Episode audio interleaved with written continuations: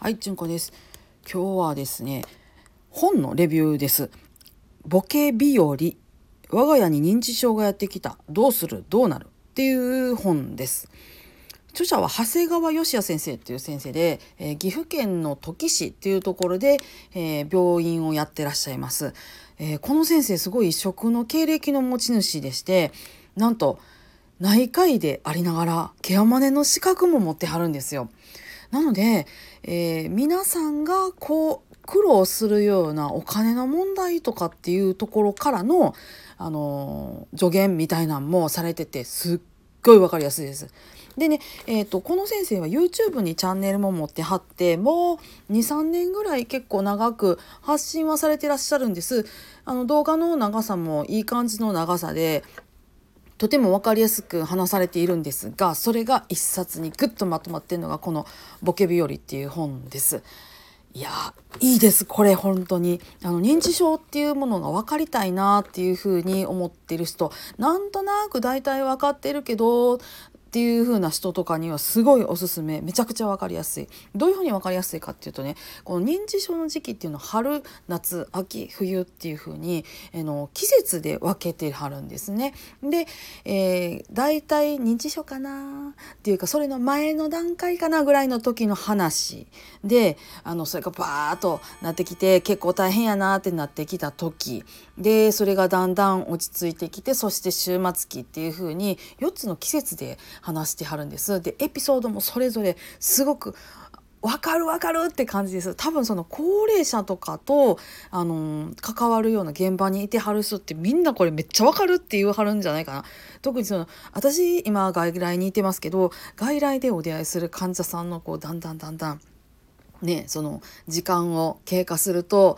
なってくるような雰囲気ですとかあとはあの免許証関連で公安委員会からあのがあの病院で受診してくださいよって言われた方がご受診なさった時の雰囲気とかっていうのでねあああるあるみたいなのがめっちゃいっぱいあっていいです。本当。もういいですしか言ってないね。い本当にあの認知症の本っていうのは結構いろいろあるんですけどこの先生の本が何がいいかっていうとあのご自身が先生でいらっしゃるっていうところとケアマネさんでいらっしゃるっていうところからも分かるようにすごくね分かりやすい言葉で書いてるんです。で、えー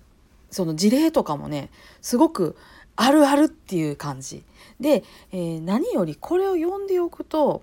自分がね認知症になるっていうんじゃなくてその認知症を自分が介護することになるかもしれへんっていう未来自分の親が年老いてくるっていうことはどういうことなのかっていうことを教えてくれます。今までだと核家族じゃなくって大家族だったから人間が年老いていくっていうのはみんななんとなく知ってた。せやけど大家族じゃなくって核家族になりさらに人間の寿命っていうのがどんどん伸びました。昔って言うとそれこそ50とか60とかで亡くなる人が多かったけど今は病院に来てらっしゃる方って80歳90歳なんですね。つまり昔よりも20年とか30年とか長く老人をやってらっしゃるっていう感じなんです。だからだからこそ起こるようなトラブルっていうもの。ほんまにこう細かくもうかゆいとこ全部手届いたわみたいな感じの本です。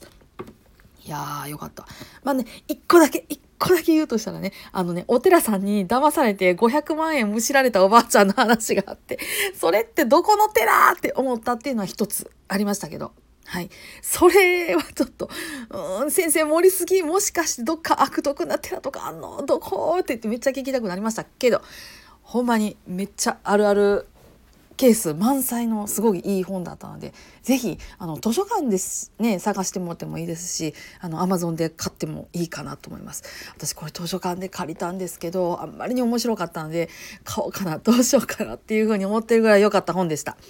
ボケ日和長谷川義也先生の本です。めっちゃおすすめです。よかったらあの読んでみてくださいね。はい。今日もありがとうございました。皆さんどうぞ安穏な一日をお過ごしください。それではまた。ごきげんよう。